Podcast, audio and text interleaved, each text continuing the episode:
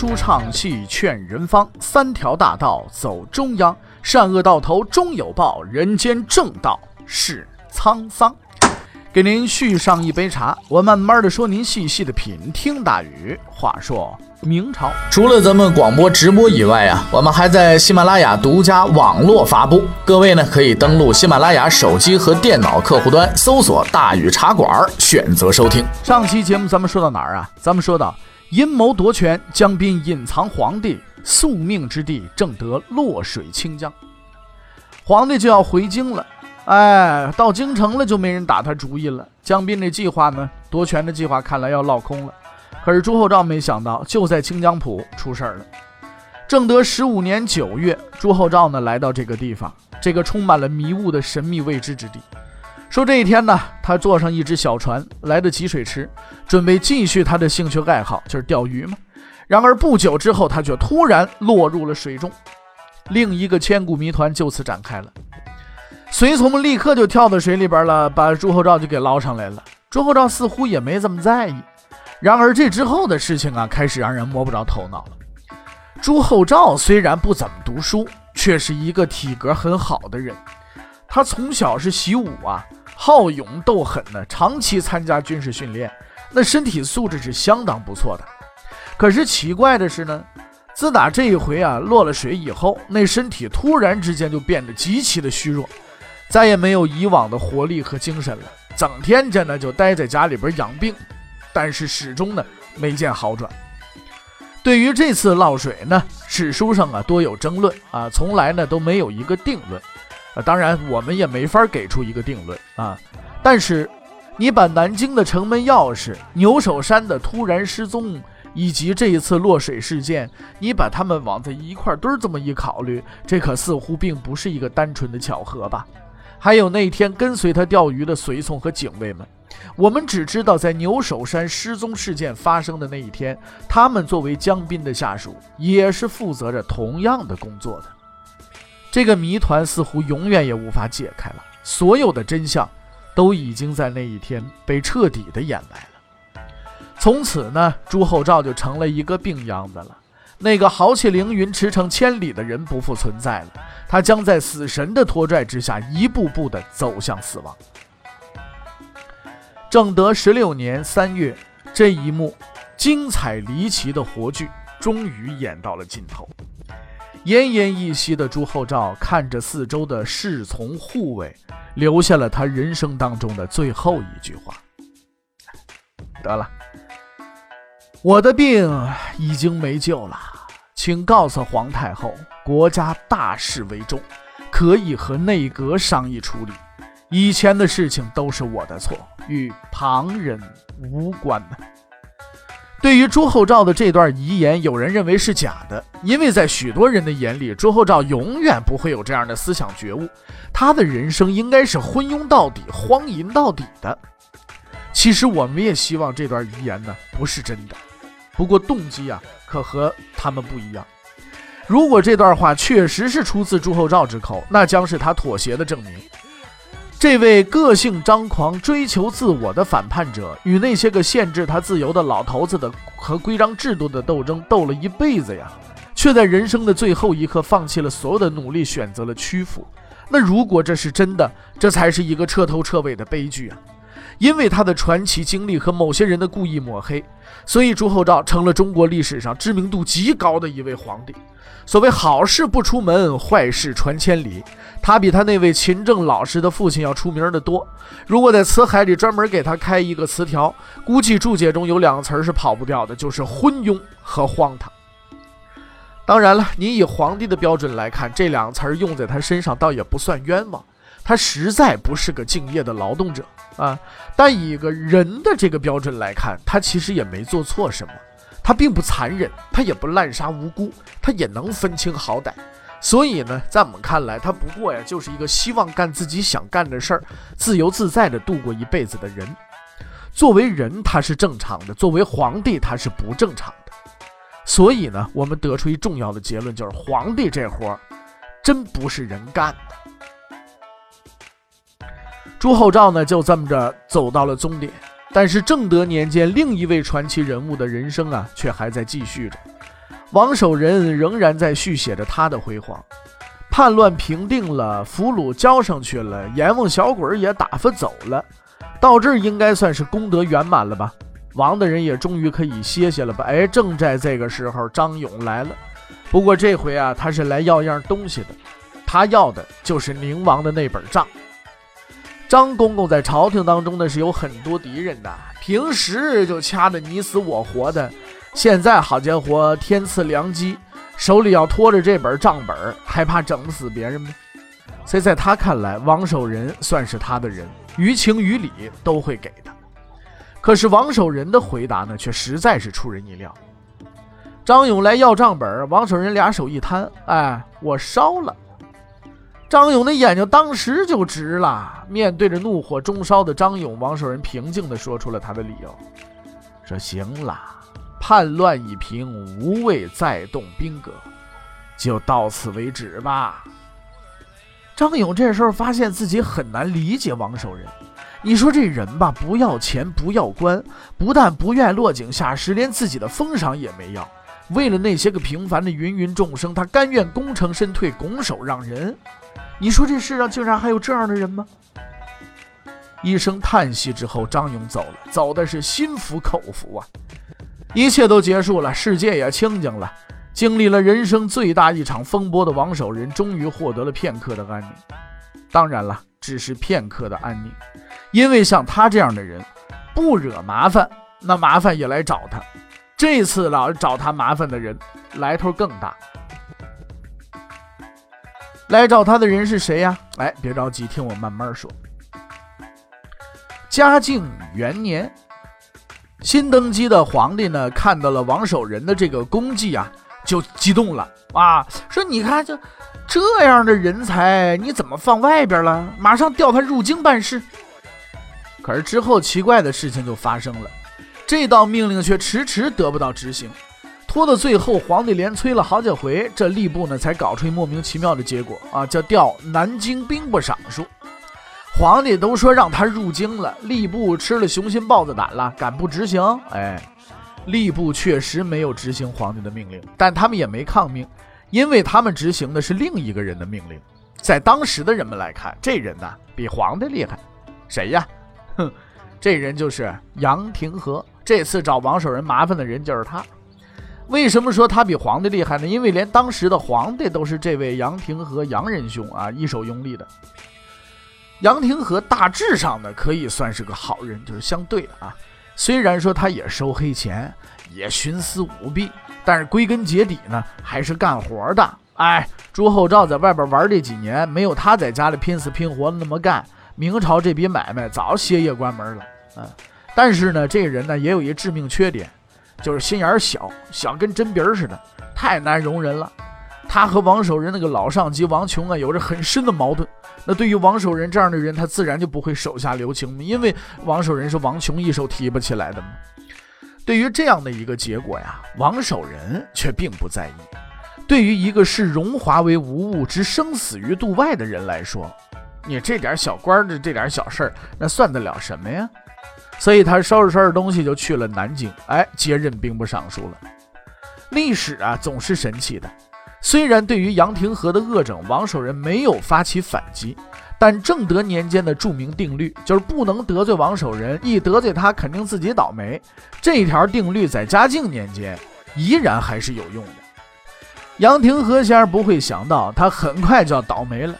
让人匪夷所思的是呢，虽然那件让他倒霉的事情王守仁并没有参与，但是呢和王守仁也是有着莫大的关系的。怎么回事呢？啊，这个事儿啊咱别着急，因为那是以后的事儿。杨廷和先生还得等一阵子，可是王守仁的不幸呢却已经在眼前了。所以啊，咱们把杨廷和先生这事儿按下不表，咱们还是说说王守仁。嘉靖元年二月，王守仁刚到南京，就得知他的父亲王华去世了。这位老先生前半辈子被王守仁折腾得够呛啊，后半辈子却以自己有这么一好儿子而自豪，含笑而去，算是死得瞑目了。这件事情沉重地打击了王守仁，他离任回家守孝，由于过痛过于这个悲痛啊，还大病了一场。正是这次打击和那一场大病，最终使他放下了所有的一切。父亲的训斥啊，革竹子的执着，刘瑾的廷杖，龙场的悲凉，悟道的喜悦，悲愤的逃亡，平叛的奋战，如此多的官场风波，刀光剑影，几起几落，世上再没有一样东西可以扰乱他的心弦了。汪守仁终于可以静下心来，一门心思的搞他的哲学研究了。这时候王守仁已经名满天下了，但是你别看是一大名士啊，可是毫无架子，四处的游历讲学，不管是贫是富，只要你来听讲，他就以诚相待，即便说这些人有别的目的。在嘉靖元年，一位泰州的商人呢来到了王守仁的家，和王守仁比起来啊，他只是个无名小卒。他奇怪的是呢，他就吸引了很多人的注意力，为什么呢？因为这位老兄弟打扮太惊人了。据史料记载啊，他穿着奇装异服呢。怎么奇装异服呢？他戴着一顶纸糊的帽子，手里拿着护板，就好像今天的这打扮，呃，放在今天呢，就其实说实在的也挺挺有意思的啊。但在当时呢，这也算是引领时代潮流了，是吧？这人就这么穿着这一身去见了王守仁。很多人并不知道，在他狂放的外表后边，其实隐藏的是另一个目的。然而他没有能够骗过王守仁。王守仁友善地接待了这个人，与他讨论问题，招待他吃饭。他对王守仁的学识佩服得五体投地，就想拜入门下。王守仁也答应了。不久之后呢，他又换上那套行头，准备去游历讲学去。王守仁却突然叫住他，一改往日笑颜，极为冷淡地说：“为什么你要做这身打扮啊？”回答依然是老一套啊，破除理学陋规，讲求心学真意之类。王守仁静静地听他说完，只用一句话就揭穿了他的伪装，说：“别骗我啊，你不就是想出名吗？”啊，这人彻底呆住了。确实啊，他这目的就是想出名啊。在他出发之前呢，他唯恐身份太低被人家瞧不起啊，于是乎呢，他就希望利用王守仁来扩大名声，所以想了这么个馊主意来炒作自己。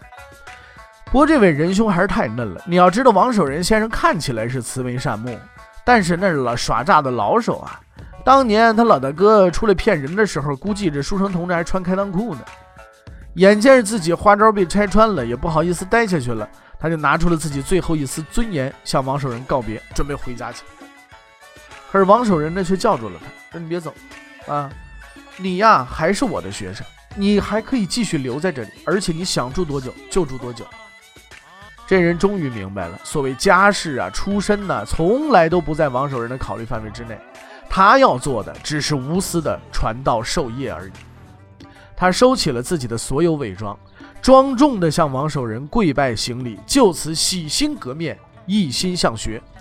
这个人的名字叫王艮，他后来成为了王守仁最优秀的学生，并创建了一个鼎鼎大名的学派——泰州学派。泰州学派呢，是中国历史中第一个真正意义上的思想启蒙学派。它发扬了王守仁的新学思想，反对束缚人性，引领了明朝后期的思想解放潮流。这个学派影响非常大，精英辈出啊。主要传人呢有像王栋了、徐悦了、赵贞吉了、呃何新隐了等等这些人。这些人身份相差极大，比方说赵贞吉是朝廷高级官员，何新隐呢却是社会不稳定因素，经常出来闹事儿，实在是五花八门，龙蛇混杂。但这一派中影响力最大的却是另外两个人，一个呢是被称为中国历史上最伟大的思想家之一、思想启蒙解放的先锋，这是官方评价啊，叫做李贽。对于这位李贽先生，如果你没听说过，那也不奇怪，毕竟他不是娱乐圈里边的人物，曝光率确实不高。但是他在中国哲这个思想哲学史上的名声啊，那大的简直啊，那吓死人。这位仁兄还是一位传奇人物呢啊，关于他的事情咱们后边还要讲，这里按下不表啊。咱们再说另外一个人，另一人更特别。这个人呢、啊、不是泰州学派的嫡传弟子，只能算是个插班生啊。但如果没有这个人，明代的历史将会改写。这个影响历史的人的名字呢叫做徐阶。哎，这是一个重量级的人物，也是后边的主角人选，目前咱们依然呢按下不表啊。再来说王守仁，王守仁是一个伟大的人，他不嫌弃弟子，不挑剔门人，无论贫富了、贵贱了，他都一视同仁，将自己几十年之所学倾囊传授。他虚心解答疑问，时刻检讨自己的不足，没有门户之见，也不搞学术纷争。那么能够这么做的呀，似乎也就两千年前那位了，谁呀？孔丘孔老夫子嘛，是不是？孔老夫子四处讲学，用自己的人格魅力和学识征服了无数的人啊。那么王阳明呢，也是这么做的，并且王阳明推动了自己的心学，逐渐的呢风潮起来了。但他这一举动可给他惹来麻烦了，为什么呢？因为官方权威的程朱理学家们呢，始终无法容忍。在他们看来，王守仁的那个异端邪说就如同洪水猛兽，会荡涤一切规范和秩序。他们纷纷发起了反击，写文章的写文章，写奏折的写奏折，更绝的是当时的中央科举考试的主考官竟然把影射攻击王守仁的话当作考题来啊来考试来，可谓是空前绝后，举世奇观的。反正漫天风雨，骂声不绝，总之那么一句话吧，欲除之而后快。那么对于这一盛况啊，他的门人就王守仁的门人啊，都十分的气愤。但是王守仁呢，却只笑着说了一句话，说哈，这有什么呀？四方英杰各有异同，议论纷纷，多言何一啊？这不仅仅是一句回答，也是王守仁一生的注解。他的这种态度打动了更多的人，因为所有的人都已经看到，在狂潮之中，王守仁依然屹立在那里，泰然自若。心入止水者，虽繁华纷扰之世间红尘，依然空无一物啊！没错，前进的潮流是无法阻挡的，正如同王守仁的光芒，纵然经历千年万年，饱经风雨，却终于光耀于天下万物之间。嘉靖六年五月，天泉桥，王守仁站在桥上，对面的是他的两个得意的门生，哎，是他两个得意弟子，一个呢叫钱德洪，另一个叫王基。这两人都是他嫡传的弟子，也是他心学的传人。他之所以此时召集他们前来，是因为最后的时刻就要到了。不久之前，朝廷接到急报，两广地区发生少数民族叛乱，十分棘手。两广总督姚沫急得跳脚，却又束手无策。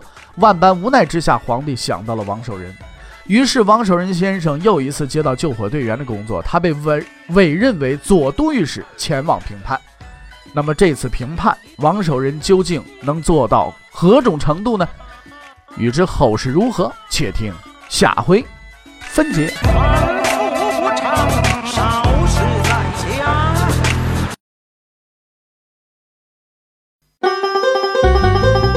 各位，你想跟大禹交流吗？你想跟大禹辩论吗？你想给大禹指出错误吗？来微信吧，微信搜索订阅号大禹茶馆，哎，就能实现了。记住啊，禹是宇宙的禹。